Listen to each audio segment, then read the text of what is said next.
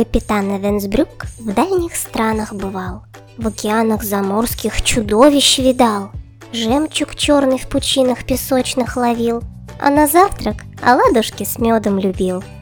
Был корабль огромный и быстрый, Его на пути не могло задержать ничего. Только если на камбузе кончился мед, Капитан ни за что дальше не поплывет. В трюме 30 бочонков стоят плотно в ряд, Но не ром за дощечками крепкий хранят. С островов дикий мед, мед от пчел с дальних гор, Мед, который и Шерлок бы Холмс не нашел.